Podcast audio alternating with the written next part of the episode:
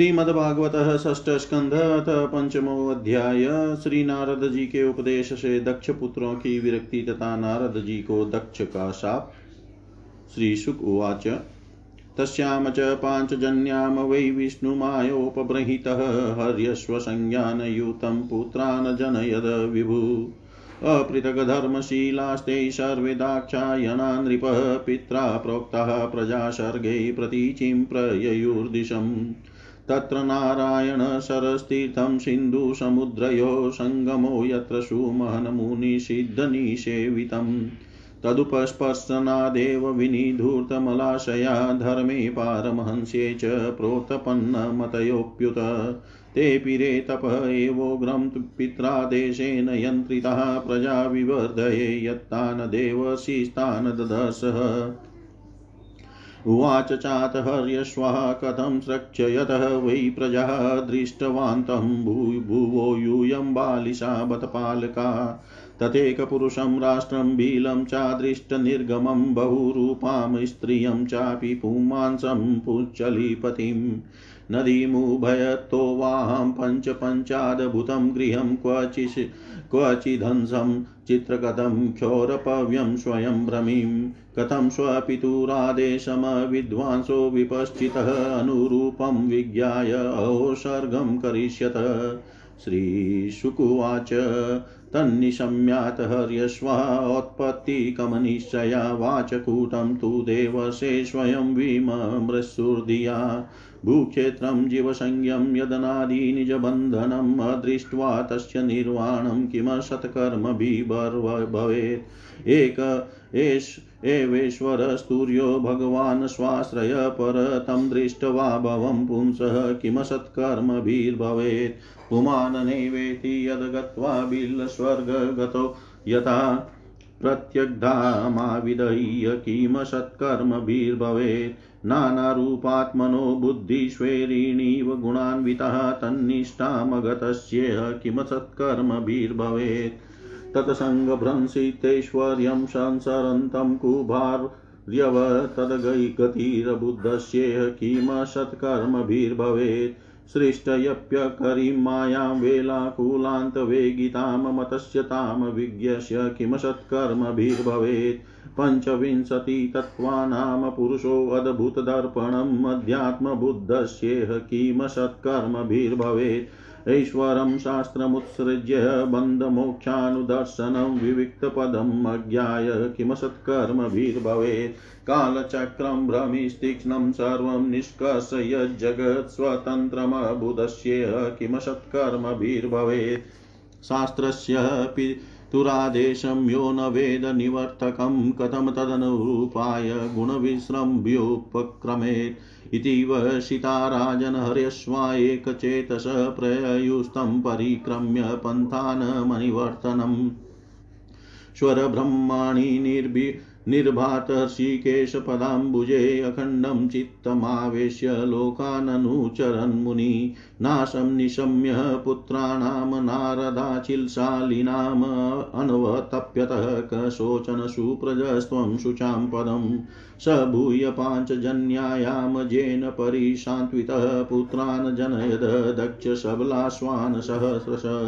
तेऽपि पित्रा समादिष्टाः प्रजासर्गे धृतव्रतः नारायण सरोजग्मुर्यत्र सिद्धाश्वपूर्वजा तदुपस्पर्शनादेव विनिधूर्तमलाशया जपन्तो ब्रह्म परमं ते पुस्ते अत्र महत्तप अभक् अभक्षाः कतिचिन्नमाशान् कतिचिद्वायुभोजनाराधयन् मन्त्रमीममभ्यस्यन्तैडस्पतिम् ॐ नमो नारायणाय पुरुषाय महात्मने विशुद्धसत्त्वधिष्णा धिष्णयाय महाहंसाय धीमहि।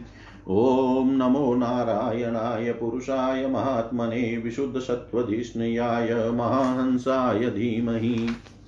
इति तानपि राजेन्द्र प्रतिसर्गधियो मुनि उपेत्य नारदः प्रावाच कुटानि पूर्ववत् दाक्षायणः गदतो निगमं मम अन्विच्छतानुपदवीं भ्रातॄणां भ्रातृवत्सला। भ्रातॄणां प्रायणं भ्राता यो अनुतिष्ठति धर्मवितः स पुण्यबन्धुपुरुषो मरुद्भिः सह मोदते एतावदुक्त्वाप्रययो नारदो अमोघदर्शन तेऽपि चानवगमन्मार्गं भ्रातॄणामेव मारिष।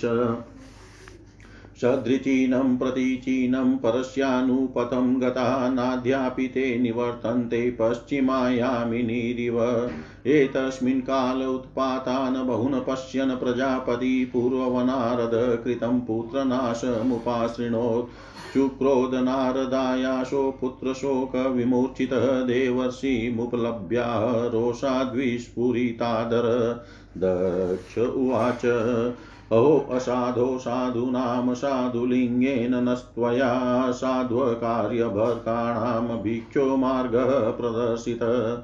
ऋणे स्त्रीभिरुभिरमुक्तानां मीमांसितः कर्मणां विघातश्रेयसः पापलोकयोरुभयो कृत।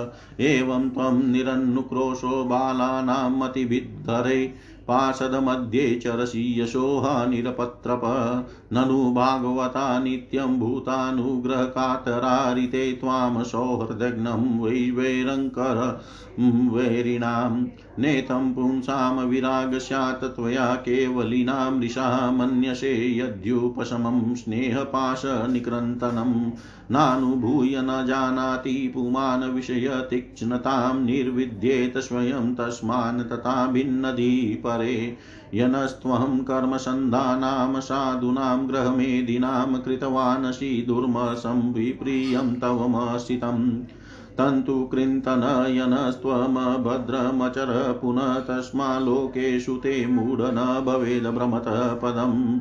श्रीशुकुवाच प्रतिजग्राह तद्वाडं नारद साधुसम्मत एतावान् साधुवादो हीति चेतेश्वर स्वयम् एतावान् साधुवादो हीति चेतेश्वर स्वयम् श्री सुखदेव जी कहते हैं परीक्षित भगवान के शक्ति संचार से दक्ष प्रजापति परम समर्थ हो गए थे। उन्होंने पंचजन की पुत्री अशिकनी से हरियश्व नाम के दस हज़ार पुत्र उत्पन्न किए। राजन दक्ष के ये सभी पुत्र एक आचरण और एक स्वभाव के थे। जब उनके पिता दक्ष ने उन्हें संतान उत्पन्न करने की आज्ञा दी, तब वे तपस्या करने के विचार से पश्चिम दिशा की ओर गए। पश्चिम दिशा में सिंधु नदी और समुद्र के संगम पर नारायण सर नाम का एक महान तीर्थ है। बड़े बड़े मुनि और सिद्ध पुरुष वहाँ निवास करते हैं।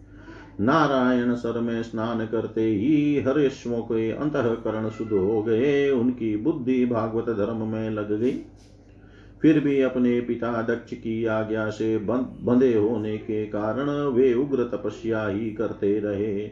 जब देवर्षि नारद ने देखा कि भागवत धर्म में रुचि होने पर भी ये प्रजावृद्धि के लिए ही तत्पर है, तब उन्होंने उनके पास आकर कहा अरे हर्यश्वो तुम प्रजापति हो तो क्या हुआ? वास्तव में तो तुम लोग मूर्ख ही हो, बतला हो तो। जब तुम लोगों ने पृथ्वी का अंत ही नहीं देखा, तब सृष्टि कैसे करोगे? बड़े खेद की बात है।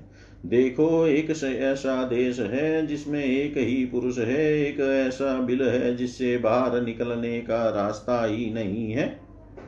एक ऐसी स्त्री है जो बहुरूपिणी है, एक ऐसा पुरुष है जो वह चारिणी का पति है। एक ऐसी नदी है जो आगे पीछे दोनों ओर बहती है। एक ऐसा विचित्र घर है जो पच्चीस पदार्थों से बना है। एक ऐसा हंस है जिसकी कहानी बड़ी विचित्र है। एक ऐसा चक्र है जो छूरे एवं वज्र से बना हुआ है और अपने आप घूमता रहता है। मूर्ख हर्यस्व, जब तक तुम लोग अपने सर्वज्ञ पिता के उचित आदेश को समझ नहीं लोगे और इन उपयुक्त वस्तुओं को देख नहीं लोगे, तब तक उनके आज्ञा अनुसार सृष्टि कैसे कर सकोगे? श्री सुखदेव जी कहते हैं, परिचित हरियश्व जन्म से ही बड़े बुद्धिमान थे। वे देवर्षि नारद की यह पहली ये गुड़ वचन सुनकर अपनी बुद्धि से स्वयं विचार करने लगे। देवर्षि नारद का कहना तो सच है। यह लिंग शरीर ही जिसे साधारणतः जीव कहते हैं, पृथ्वी है और यही आत्मा का नादि बंधन है। इसका अंत विनाश देखे बिना मोक्ष के अनुपयोगी कर्मों में लगे रहने से क्या लाभ है? सचमुच ईश्वर एक ही है, वह जागृत आदि तीनों अवस्थाओं और उनके अभिमानियों से भिन्न, उनका साक्षी तुरीय है। वही सबका आश्रय है, परंतु उसका आश्रय कोई नहीं है। वही भगवान है। उस प्रकृति से, उस प्रकृति आदि से अतीत नित्य मुक्त परमात्मा को देखे बिना भगवान के पति प्रति असमर्पित कर्मों से जीव को क्या लाभ है? जैसे मनुष्य बिल रूप पाताल में प्रवेश करके वहाँ से नहीं लौट पाता, वैसे ही जीव जिसको प्राप्त होकर फिर संसार में नहीं लौटता। जो स्वयं अंतर ज्योति ही स्वरूप है, उस परमात्मा को जाने बिना विनाशवान स्वर्ग आदि फल देने वाले कर्मों को करने से क्या लाभ है? यह अपनी बुद्धि ही बहुरूपिणी और सत्वरज आदि गुणों को धारण करने वाली वह विचारिणी स्त्री के समान है। इस जीवन में इसका अंत जाने बिना, विवेक प्राप्त किए बिना, शांति को अधिकाधिक बढ़ाने वाले कर्म करने का प्रयोजन ही क्या है? यह बुद्धि ही उल्टा स्त्री के समान है। इसके संग से जीव रूप पुरुष का ऐश्वर्य, इसकी स्वतंत्रता नष्ट हो गई है। इसी के पीछे पीछे वह कुलटा स्त्री के पति की भांति न जाने कहाँ कहाँ भटक रहा है। इसकी विभिन्न गतियों, चालों को जाने बिना ही विवेक रहित कर्मों से क्या सिद्धि मिलेगी? माया ही दोनों और बहने वाली नदी है। यह सृष्टि भी करती है और प्रलय भी। जो लोग इससे निकलने के लिए तपस्या, विद्या आदि तट का सहारा लेने लगते हैं, उन्हें रोकने के लिए क्रोध, अहंकार आदि के रूप में वह और भी वेग से बहने लगती है। जो पुरुष उसके वेग से विवश एवं अनभिज्ञ है, वह माइक कर्मों से क्या लाभ उठावेगा? ये पच्चीस तत्व ही एक अद्भुत घर है। पुरुष उनका आश्चर्यमय आश्रय है। वही समस्त कार्य कारणात्मक जगत का अधिष्ठाता है। यह बात न जानकर सच्चा स्वातंत्र्य प्राप्त किए बिना झूठी स्वतंत्रता से किए जाने वाले कर्म व्यर्थ ही है। भगवान का स्वरूप बताने वाला शास्त्र हंस के समान निरचिर विवेकी है। वह बंध मोक्ष चेतन और जड़ को अलग अलग करके दिखा देता है। ऐसे अध्यात्म शास्त्र रूप हंस का आश्रय छोड़कर उसे जाने बिना बहिर्मुख बनाने वाले कर्मों से लाभ ही क्या है?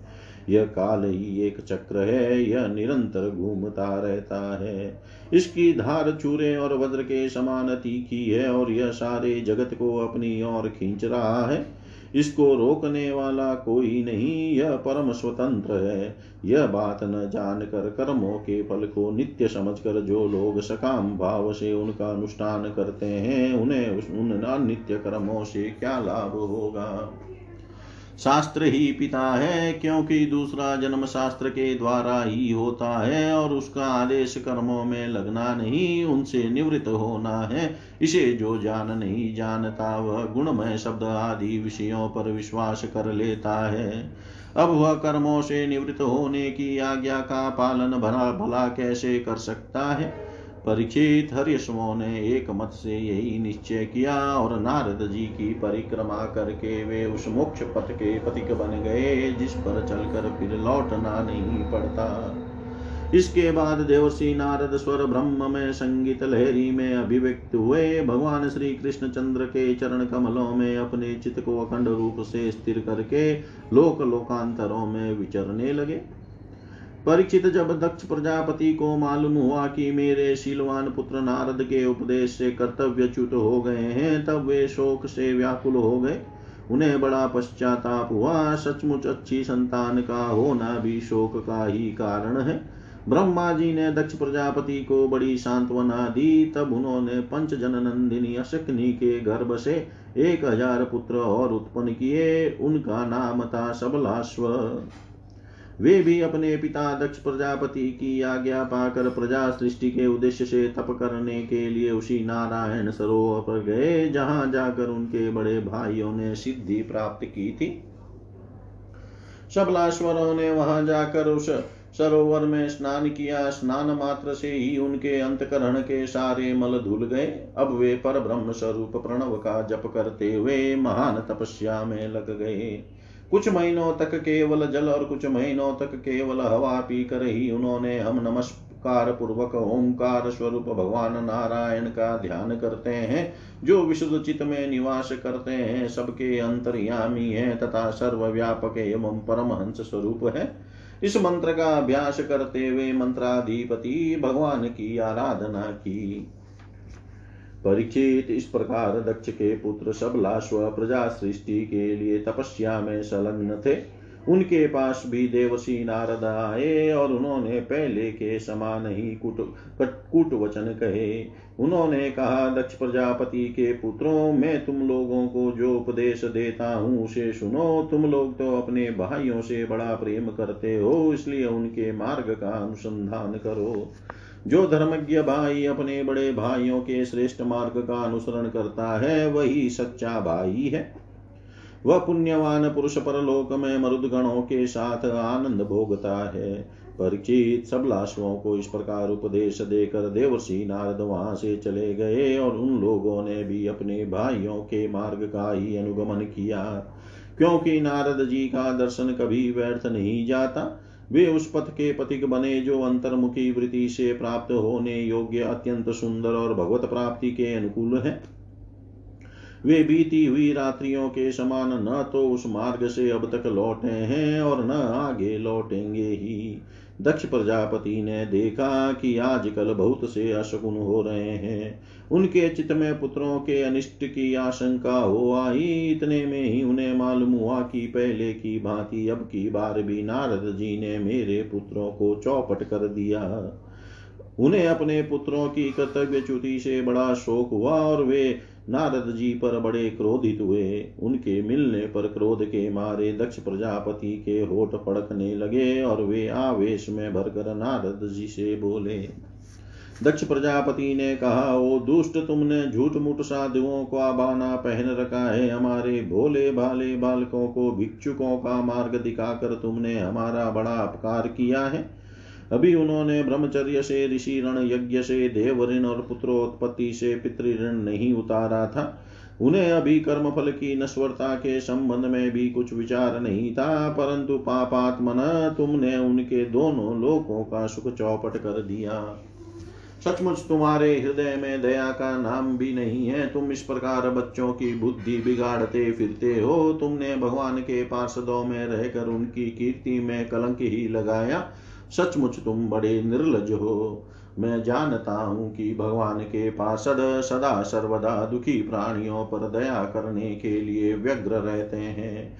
परंतु तुम प्रेम भाव का विनाश करने वाले हो। तुम उन लोगों से भी वैर करते हो जो किसी से वैर नहीं करते। यदि तुम ऐसा समझते हो कि वैराग्य से ही स्नेह पाश विषयाशक्ति का बंधन कट सकता है तो तुम्हारा यह विचार ठीक नहीं है, क्योंकि तुम्हारे जैसे झूठ मुठ वैराग्य का स्वांग भरने वालों से किसी को वैराग्य नहीं हो सकता।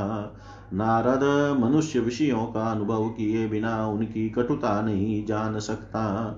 इसलिए उनकी दुख रूपता का अनुभव होने पर स्वयं जैसा वैराग्य होता है, वैसा दूसरों के बहकाने से नहीं होता। हम लोग सदग्रहस्थ हैं, अपनी धर्म मर्यादा का पालन करते हैं। एक बार पहले भी तुमने हमारा अस्थयी अपकार किया था, तब हमने उसे सह लिया।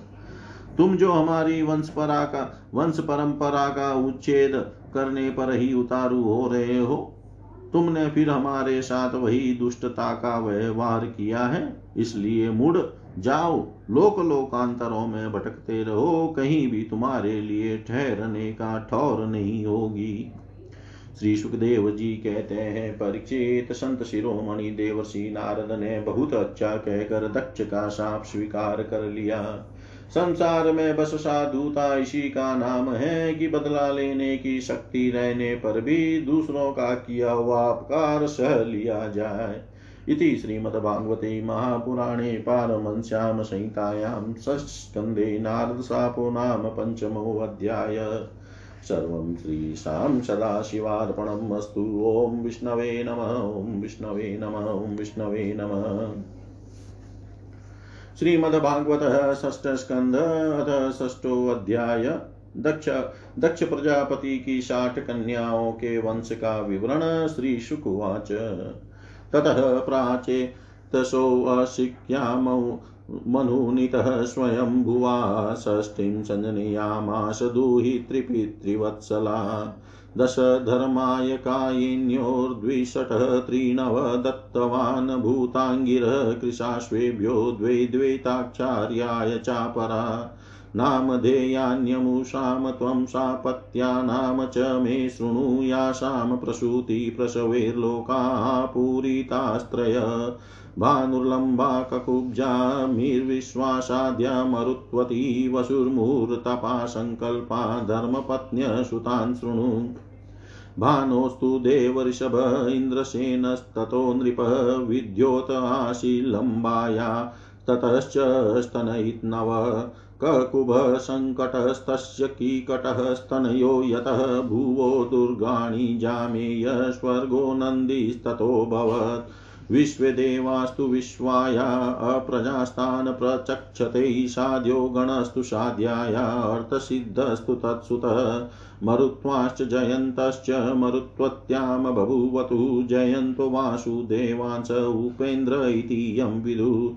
मोहूर्तिका देवगणामूर्तायाश्च जग्गिरे ये वे फलं प्रयच्छन्ति, भूतानां स्वस्वकालजम्।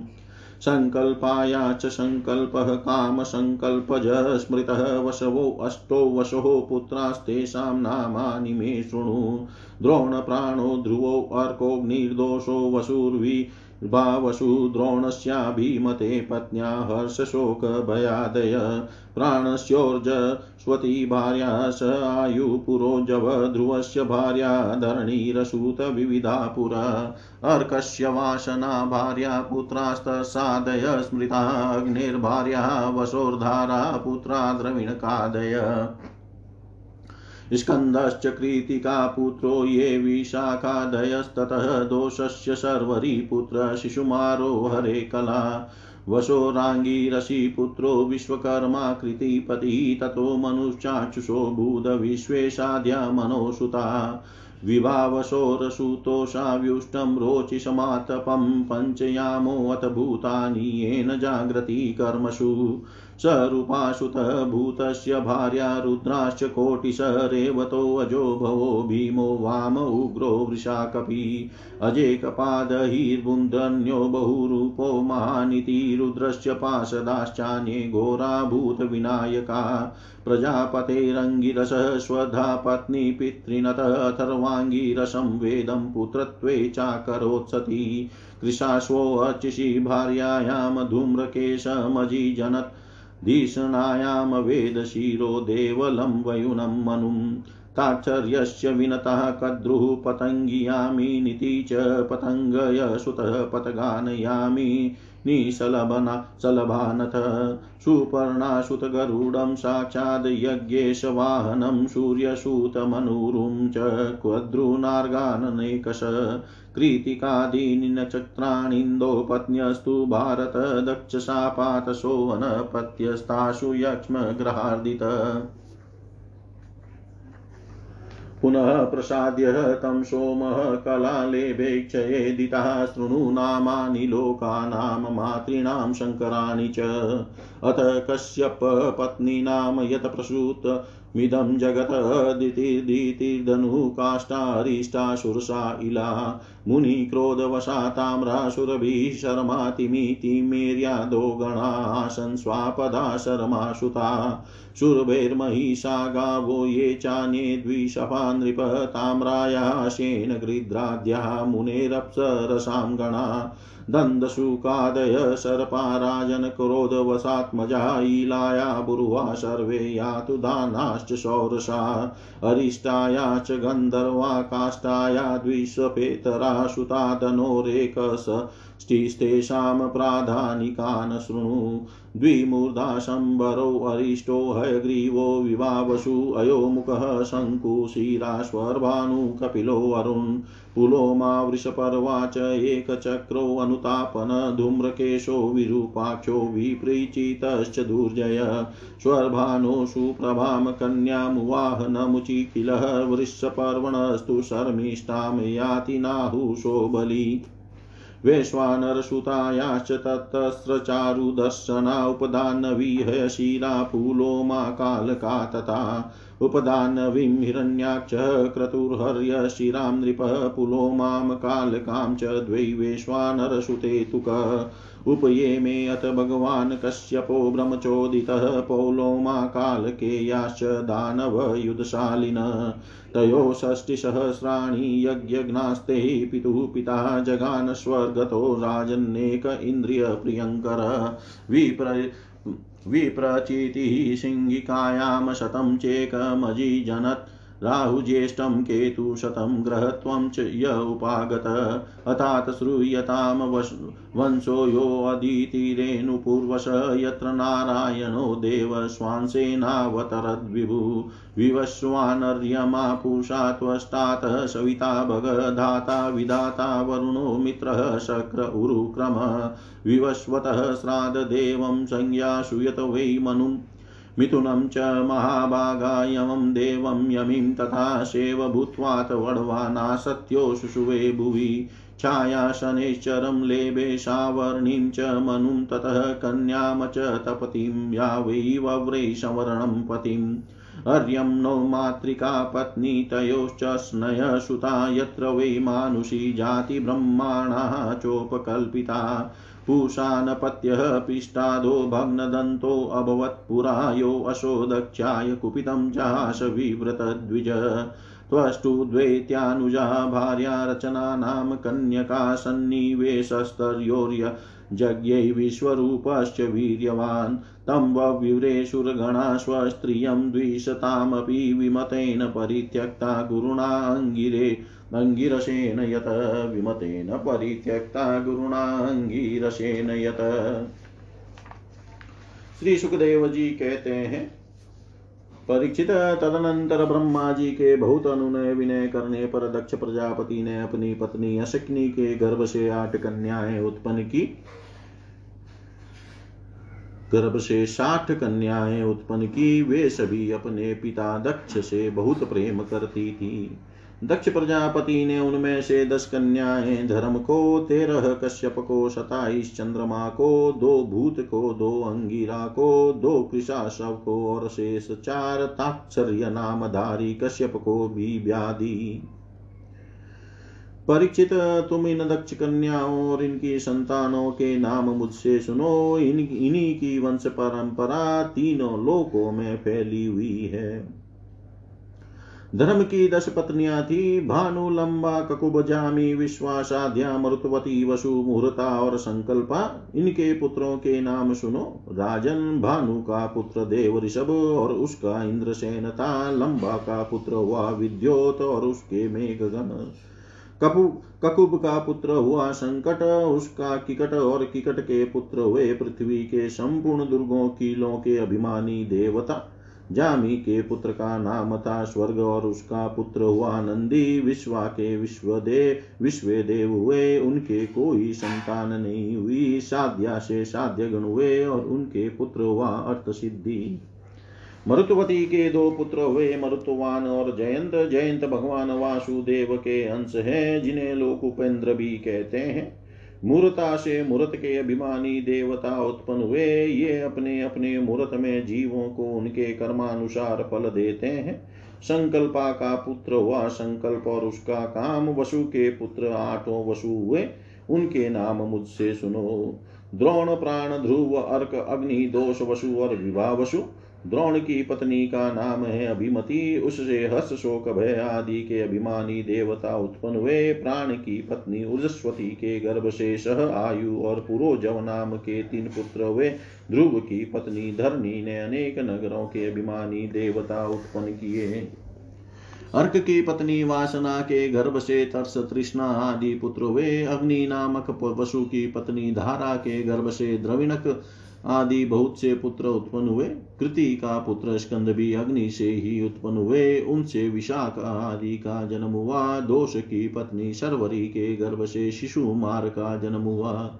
वह भगवान का कलावतार है। वसु की पत्नी आंगी रसी से शिल्प कला के अधिपति विश्वकर्मा जी वे विश्वकर्मा के उनकी भार्या कृति के गर्भ से चाक्षुष मनु हुए और उनके पुत्र विश्व देव एवं साध्य गण हुए।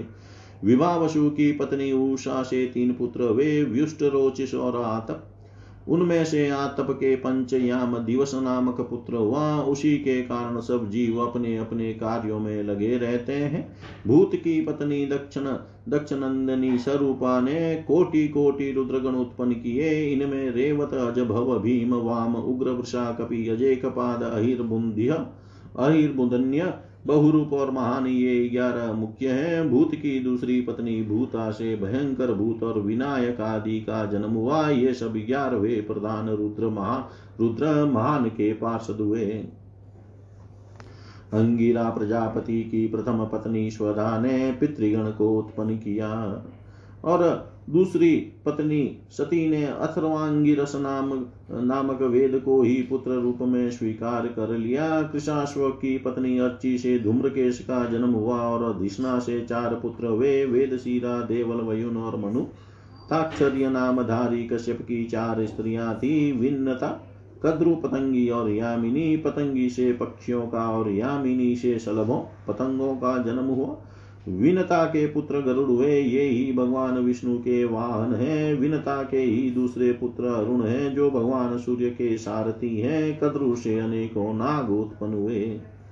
परिचित कृति का आदि सत्ताईस नक्षत्राभिमानी देवियाँ, चंद्रमा की पत्नियाँ हैं। रोहिणी से विशेष प्रेम करने के कारण चंद्रमा को दक्ष ने साप दे दिया, जिससे उन्हें क्षय रोग हो गया था। उन्हें कोई संतान नहीं हुई। उन्होंने दक्ष को फिर से प्रसन्न करके कृष्ण पक्ष की क्षीण कलाओं के शुक्ल पक्ष में पूर्ण होने का वर तो प्राप्त कर लिया। परंतु नक्षत्राभिमानी देवियों से उन्हें कोई संतान न हुई।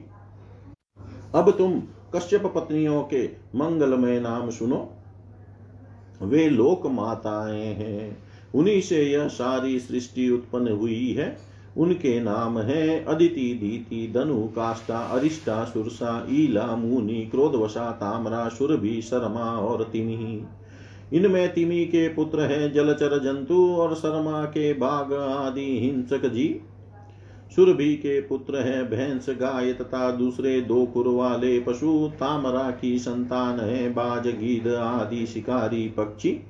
मुनि से अप्सराएँ उत्पन्न हुई क्रोधावशाक क्रोधवशा के पुत्र हुए सांप बिच्छू आदि विशेले जंतु ईला से वृक्ष लता आदि पृथ्वी में उत्पन्न होने वाली वनस्पतियाँ और सुरसा से यातु, धान, राक्षस अरिष्टा से गंधर्व और काष्टा से घोड़े आदि एक कुर वाले पशु उत्पन्न हुए। धनु के इकसठ पुत्र हुए। उनमें प्रधान प्रधान के नाम सुनो। द्विमूर्धा, शंबर, अरिष्ट है ग्रीव विवाह वसु अयो मुख संग शंकुशीराश्वर भानु कपिल अरुण पुलोमा वृषपर्वा एक चक्र अनुतापन धूम्रकेश विरूपाच विप्रचीति और दुर्जय स्वभानु की कन्या सुप्रभा से नमुची ने और वृषप्रभा की पुत्री शर्मिष्ठा से महाबली नहुष नंदन ययाति ने विवाह किया। धनु के पुत्र वैश्वानर की चार सुंदरी कन्याएँ थी। इनके नाम थे उपदानवी है शीरा पुलोमा और कालका। इनमें से उपदानवी के साथ हिरण्याक्ष का और है शीरा के साथ क्रतु का विवाह हुआ। ब्रह्मा जी की आज्ञा से प्रजापति भगवान कश्यप ने ही वैश्वानर की शेष दो पुत्रियों, पुलोमा और कालका के साथ विवाह किया। उनसे पोलोम और काल के नाम के साठ हज़ार रणवीर दान हुए। इन्हीं का दूसरा नाम निवात कवच था। ये यज्ञ कर्म में विघ्न डालते थे। इसलिए परिचित तुम्हारे दादा अर्जुन ने अकेले ही उन्हें इंद्र को प्रसन्न करने के लिए मार डाला। यह उन दिनों की बात है जब अर्जुन स्वर्ग में गए हुए थे। विप्रचिति की पत्नी सिंहिका के गर्भ से एक सौ एक पुत्र उत्पन्न हुए। उनमें सबसे बड़ा था राहु, जिसकी गणना ग्रहों में हो गई, शेष सौ पुत्रों का नाम केतु था। परीक्षित अब क्रमशः अदिति की वंश परंपरा सुनो। इस वंश में सर्वव्यापक देवादि देव नारायण ने अपने अंश से वामन रूप में अवतार लिया था।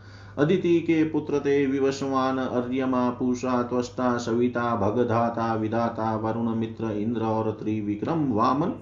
यही बारह आदित्य कहलाए। विवस्वान की पत्नी भाग्यवती संज्ञा के गर्भ से श्राद्ध देव विवस्वत मनु एवं यम यमी का जोड़ा पैदा हुआ। संज्ञा ने ही घोड़ी का रूप धारण करके भगवान सूर्य के द्वारा भूलोक में दोनों अश्वनी कुमारों को जन्म दिया।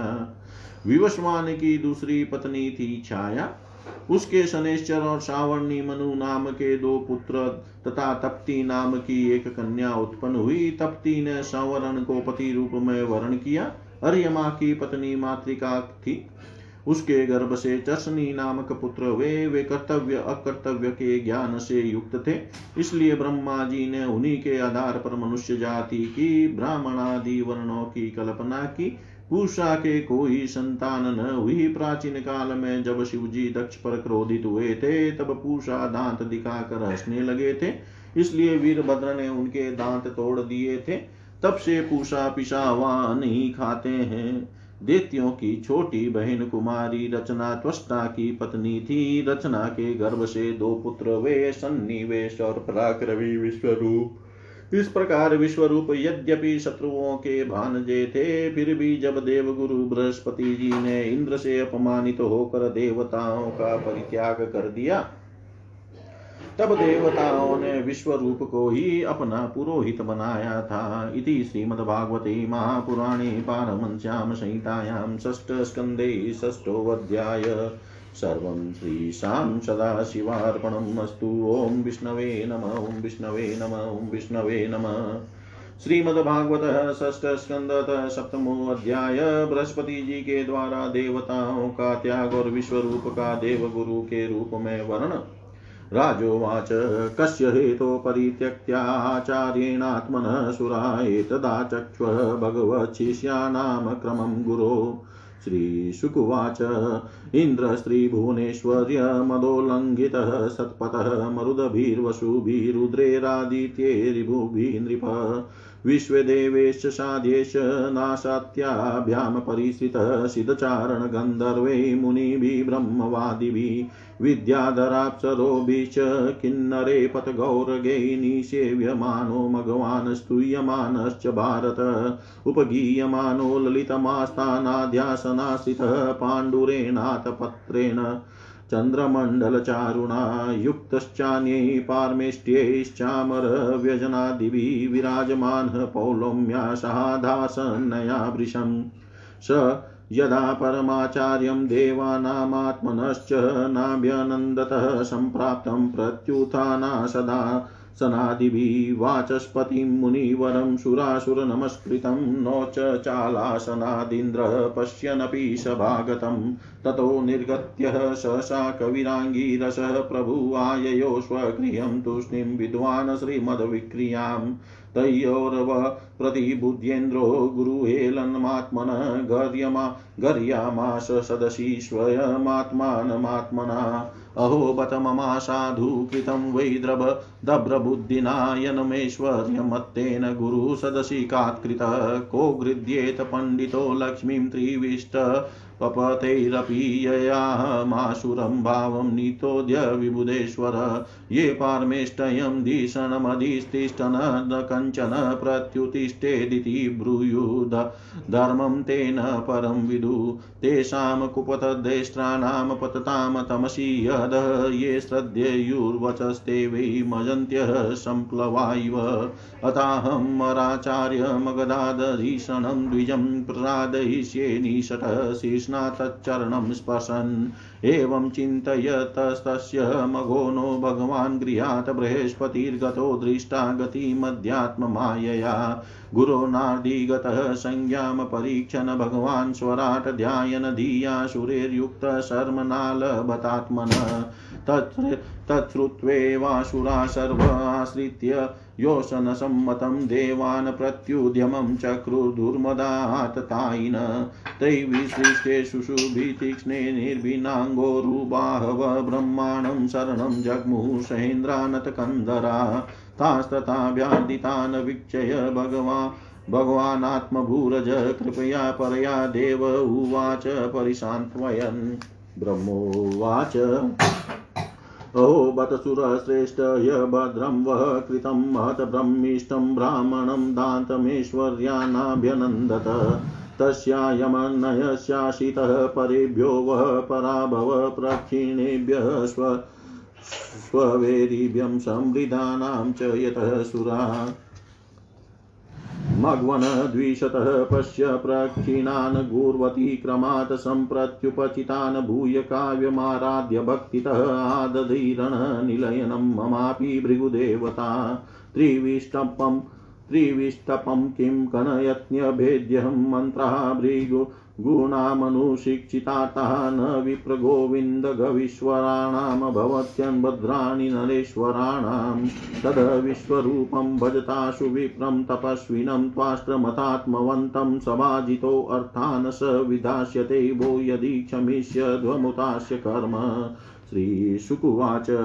त एव मुदिता राजन् ब्रह्मणा विगतज्वरा ऋषिं त्वाष्ट्रमुपवरज्य परिष्वज्येदम ब्रुवन्। देवाऊचु वयं ते अतीत्यय प्राप्ताश्रमं भद्रमस्तु ते कामसम्पाद्यता तात पितॄणां समयोचितः। पुत्राणां हि परो धर्म पितृषु शोषणं शताम् अपि पुत्रवतां भ्रमण किमुत ब्रह्मचारिणाम्। आचार्यो ब्रह्माणो मूर्तिः, पिता मूर्तिः, प्रजापते भ्राता मरुत्पतेर्मूर्तिमाता साक्षात् चितेस्तनु।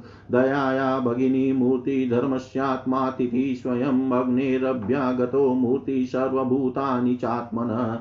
तस्मात् पितॄणामातानामातिं परपराभवं तपसापनयस्तातः सन्देशं कर्तुमर्हसि। वृणिमहेतोपाध्यायं ब्रह्मीष्टं ब्राह्मणं गुरुं यथाञ्जसा विजेष्याम सपत्नास्तव तेजसा। न गौर्यन्ति अर्थेषु यविष्ठाङ्गृहभिवादनं छन्दोभ्योऽन्यत्र न भ्रमणवयो ज्येष्ठयस्य कारणम्। ऋषिरुवाच अभ्यथितः सुरगणैः पौरोहित्ये महातपास विश्वरूपस्थानाः प्रसन्नश्लक्षणया गिरा विश्वरूपवाच, विगहितं धर्मशीले ब्रह्मवाच, उपव्ययं कथं न मद्विमो नाथा लोकेशेरभियाचितं प्रत्याख्यास्यति तच्छिष्यः स एव स्वार्थ उच्यते। अङ्किञ्चनानां हि धनं शीलोञ्चनं तेनेह निवतति साधु सत्क्रियः कथं विग्रह्यं नो करोम्यधीश्वरा पौरोदशं हर्ष्यति येन दुर्मति। तथापि न प्रतिब्रूयाम गुरुभिः प्रार्थितं कियत्। भवतां प्रार्थितं सर्वं प्राणैरथेश्च साधये। श्रीशुकुवाच। तेभ्य एव परि प्रतिश्रुत्य विश्वरूपो महातपा पौरोहित्यमृतश्चक्रे परमेण समाधिना। सुरद्विषां श्रियं गुप्तामोशनस्यापि विद्धया चिद्याद्। महेन्द्राय वैष्णव्या विधिया विभु, यया गुप्तसहस्राक्षो जिगिये सुरचमुर्विभु ताम प्राह स महेन्द्राय विश्वरूप उदारधि ताम प्राह स महेन्द्राय विश्वरूप उदारधि राजा परीक्षित ने पूछा, भगवान भगवान देवाचार्य बृहस्पति जी ने अपने प्रिय शिष्य देवताओं को किस कारण त्याग दिया था? देवताओं ने अपने गुरुदेव का ऐसा कौन सा अपराध कर दिया था? आप कृपा करके मुझे बतलाइए। श्री सुखदेव जी ने कहा, राजन, इंद्र को त्रिलोकी का ऐश्वर्य पाकर घमंड हो गया था। इस घमंड के कारण वे धर्म मर्यादा का सदाचार का उल्लंघन करने लगे थे। एक दिन की बात है, वे भरी सभा में अपनी पत्नी सची के साथ ऊँचे सिंहासन पर बैठे हुए थे। उनचास मरुदगण आठ वसु ग्यारह रुद्र, आदित्य रिभुगण विश्व, देव साध्य गण और दोनों अश्विनी कुमार उनकी सेवा में उपस्थित थे। सिद्धचारण, गंधर्व, ब्रह्मवादी, मुनिगण, विद्याधर, अप्सराएँ, किन्नर, पक्षी और नाग उनकी सेवा और स्तुति कर रहे थे। सब और ललित स्वर से देवराज इंद्र की कीर्ति का गान हो रहा था। ऊपर की और चंद्रमंडल के समान सुंदर श्वेत छत्र शोभायमान थे। चमर पंखे और महाराजोचित सामग्रियाँ यथा स्थान सुसज्जित थी। इस दिव्य समाज में देवराज बड़े ही सुशोभित तो हो रहे थे। इसी समय देवराज इंद्र और समस्त देवताओं के परमाचार्य बृहस्पति जी वहाँ आए। उन्हें सुर असुर सभी नमस्कार करते हैं। इंद्र ने देख लिया कि वे सभा में आए हैं। परंतु वे न तो खड़े हुए और न आसन आदि देकर गुरु का सत्कार ही किया। यहाँ तक कि वे अपने आसन से ही ले डूले तक नहीं। त्रिकालदर्शी समर्थ बृहस्पति जी ने देखा कि यह एक ऐश्वर्य मत का दोष है। बस वे झटपट वहाँ से निकलकर चुपचाप अपने घर चले आए। परीक्षित उसी समय देवराज इंद्र को चेत हुआ। वे समझ गए कि मैंने अपने गुरुदेव की अवहेलना की है। वे भरी सभा में स्वयं ही अपनी निंदा करने लगे। हाय हाय, बड़े खेद की बात है कि बड़ी सभा में मूर्खता वर्ष मैंने ऐश्वर्य के नशे में चूर होकर अपने गुरुदेव का तिरस्कार कर दिया। सचमुच मेरा यह कर्म अत्यंत निंदनीय है। भला कौन विवेकी पुरुष स्वर्ग की राजलक्ष्मी को पाने की इच्छा करेगा? देखो तो सही, आज इसी ने मुझ देवराज को भी असुरों के ये रजोगुणी भाव से भर दिया। जो लोग यह कहते हैं कि सार्वभौम राज सिंहासन पर बैठा हुआ सम्राट किसी के आने पर राज सिंहासन से न उठे, वे धर्म का वास्तविक स्वरूप नहीं जानते।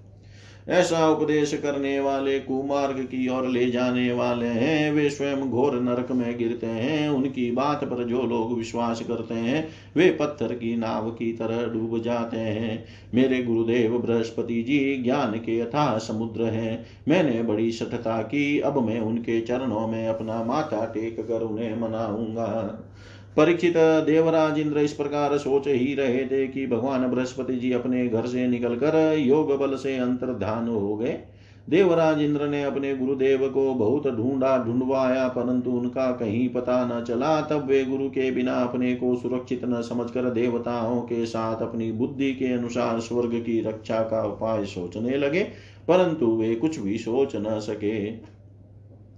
उनका चित अशांत ही बना रहा। परीक्षित दैत्यों को भी देवगुरु, बृहस्पति और देवराज इंद्र की अनबन का पता लग गया। तब उन मदोन्मत और आता ही असुरों ने अपने गुरु शुक्राचार्य के आदेशानुसार देवताओं पर विजय पाने के लिए धावा बोल दिया। उन्होंने देवताओं पर इतने तीखे तीखे बाणों की वर्षा की कि उनके मस्तक, जंगा, बाहु आदि अंग कट कट कर गिरने लगे। तब इंद्र के साथ सभी देवता सिर झुकाकर ब्रह्मा जी की शरण में गए। स्वयं भू एवं समर्थ ब्रह्मा जी ने देखा कि देवताओं की तो सचमुच बड़ी दुर्दशा हो रही है, अतः उनका हृदय अत्यंत करुणा से भर गया। वे देवताओं को धीरज बंधाते हुए कहने लगे ब्रह्मा जी ने कहा, देवताओं, यह बड़े खेद की बात है। सचमुच तुम लोगों ने बहुत बुरा काम किया। हरे हरे, तुम लोगों ने ऐश्वर्य के मद से अंधे होकर ब्रह्म ज्ञानी वेदज्ञ एवं स्वयं ब्राह्मण का सत्कार नहीं किया। देवताओं तुम्हारी उसी अनिति का यह फल है कि आज समृद्धिशाली होने पर भी तुम्हें अपने निर्बल शत्रुओं के सामने नीचा देखना पड़ा। देवराज, देखो तुम्हारे शत्रु भी पहले अपने गुरुदेव शुक्राचार्य का तिरस्कार करने के कारण अत्यंत निर्बल हो गए थे। परंतु अब भक्ति भाव से उनकी आराधना करके वे फिर धन जन से संपन्न हो गए हैं। देवताओं, मुझे तो ऐसा मालूम पड़ रहा है कि शुक्राचार्य को अपना आराध्य देव मानने वाले ये दैत्य लोग कुछ दिनों में मेरा ब्रह्मलोक भी छीन भृगुवंशियों ने इन्हें अर्थशास्त्र की पूरी पूरी शिक्षा दे रखी है। ये जो कुछ करना चाहते हैं, उसका भेद तुम लोगों को नहीं मिल पाता। उनकी सलाह बहुत गुप्त होती है। ऐसी स्थिति में वे स्वर्ग को तो समझते ही क्या है? वे चाहे जिस लोक को जीत सकते हैं। सच है, जो श्रेष्ठ मनुष्य ब्राह्मण गोविंद और गौों को अपना सर्वस्व मानते हैं और जिन पर उनकी कृपा रहती है, उनका कभी अमंगल नहीं होता। इसलिए अब तुम लोग शीघ्र ही त्वस्ता के पुत्र विश्वरूप के पास जाओ और उन्हीं की सेवा करो। वे सच्चे ब्राह्मण, तपस्वी और संयमी हैं। तुम, यदि तुम लोग उनके असुरों के प्रति प्रेम को क्षमा कर सकोगे और उनका सम्मान करोगे तो वे तुम्हारा काम बना देंगे। श्री सुखदेव जी कहते हैं परीक्षित जब ब्रह्मा जी ने देवताओं से इस प्रकार कहा, तब उनकी चिंता दूर हो गई। वे त्वष्टा के पुत्र विश्वरूप ऋषि के पास गए और उन्हें हृदय से लगाकर यो कहने लगे, देवताओं ने कहा, बेटा विश्वरूप, तुम्हारा कल्याण हो। हम तुम्हारे आश्रम पर अतिथि के रूप में आए हैं। हम एक प्रकार से तुम्हारे पीतर हैं, इसलिए तुम हम लोगों की समयोचित अभिलाषा पूर्ण करो। जिन्हें संतान हो गई हो, उन सत्पुत्रों का भी सबसे बड़ा धर्म यही है कि वे अपने पिता तथा अन्य गुरुजनों की सेवा करे। फिर जो ब्रह्मचारी है, उनके लिए तो कहना ही क्या है? वह आचार्य वेद की, पिता ब्रह्मा जी की, भाई इंद्र की और माता साक्षात पृथ्वी की मूर्ति होती है। इसी प्रकार बहिन दया की, अतिथि धर्म की, अभ्यागत अग्नि की और जगत के सभी प्राणों, प्राणी अपने आत्मा की ही मूर्ति आत्मस्वरूप होते हैं। पुत्र, हम तुम्हारे पीतर हैं। इस समय शत्रुओं ने हमें जीत लिया है। हम बड़े दुखी हो रहे हैं। तुम अपने तपोबल से हमारा यह दुख दारिद्र्य पराजय टाल दो। पुत्र, तुम्हें हम लोगों की आज्ञा का पालन करना चाहिए। तुम ब्रह्मनिष्ठ ब्राह्मण हो, अतः जन्म से ही हमारे गुरु हो। हम तुम्हें आचार्य के रूप में वर्ण करके तुम्हारी शक्ति से अनायास ही शत्रुओं पर विजय प्राप्त कर लेंगे। पुत्र आवश्यकता पड़ने पर अपने से छोटों का पैर छूना भी निंदनीय नहीं है। वेद ज्ञान को छोड़कर केवल अवस्था, बड़पन का कारण भी नहीं है। श्री सुखदेव जी कहते हैं परीक्षित जब देवताओं ने इस प्रकार विश्व रूप से पुरोहिती करने की प्रार्थना की, तब परम तप श्री विश्व रूप ने प्रसन्न होकर उनसे अत्यंत प्रिय और मधुर शब्दों में कहा। विश्व रूप ने कहा पुरोहित जी का काम ब्रह्म तेज को क्षीण करने वाला है, इसलिए धर्मशील महात्माओं ने उसकी निंदा की है, किंतु आप मेरे स्वामी हैं और लोकेश्वर होकर भी मुझसे उसके लिए प्रार्थना कर रहे हैं। ऐसी स्थिति में मेरे जैसा व्यक्ति भला आप लोगों को कोरा जवाब कैसे दे सकता है? मैं तो आप लोगों का सेवक हूँ, आपकी आज्ञाओं का पालन करना ही मेरा स्वार्थ है। देवगण हम किंचन है, खेती कट जाने पर अथवा अनाज की हाट उठ जाने पर उसमें से गिरे हुए कुछ दाने चुन लाते हैं और उसी से अपने देव कार्य तथा पितृ कार्य संपन्न कर लेते हैं। लोकपालों इस प्रकार जब मेरी जीविका चल ही रही है, तब मैं पुरोहिती की निंदनीय वृत्ति क्यों करूँ? उससे तो केवल वे ही लोग प्रसन्न होते हैं जिनकी बुद्धि बिगड़ गई है। जो काम आप लोग मुझसे कराना चाहते हैं, वह निंदनीय है। फिर भी मैं आपके काम से मुँह नहीं मोड़ सकता, क्योंकि आप लोगों की मांग ही कितनी है। इसलिए आप लोगों का मनोरथ मैं तन मन धन से पूरा करूँगा। श्री सुखदेव जी कहते हैं परीक्षित विश्व रूप बड़े तपस्वी थे। देवताओं से ऐसी प्रतिज्ञा करके उनके वर्ण करने पर वे बड़ी लगन के साथ उनकी पुरोहिती करने लगे। यद्यपि शुक्राचार्य ने अपने नीति बल से असुरों की संपत्ति सुरक्षित कर दी थी, फिर भी समर्थ विश्वरूप ने वैष्णवी विद्या के प्रभाव से उनसे वह संपत्ति छीन कर देवराज इंद्र को दिला दी। राजन जिस विद्या से सुरक्षित होकर इंद्र ने असुरों की सेना पर विजय प्राप्त की थी, उसका उद्धार बुद्धि विश्व रूप ने ही उन्हें उपदेश किया था। इति श्रीमद्भागवते महापुराणे पारमश्याम संहितायां षष्ठस्कन्धे सप्तमोऽध्याय सर्वं श्रीशां सदाशिवार्पणम् अस्तु। ॐ विष्णवे नम, ॐ विष्णवे नम, ॐ विष्णवे नमः।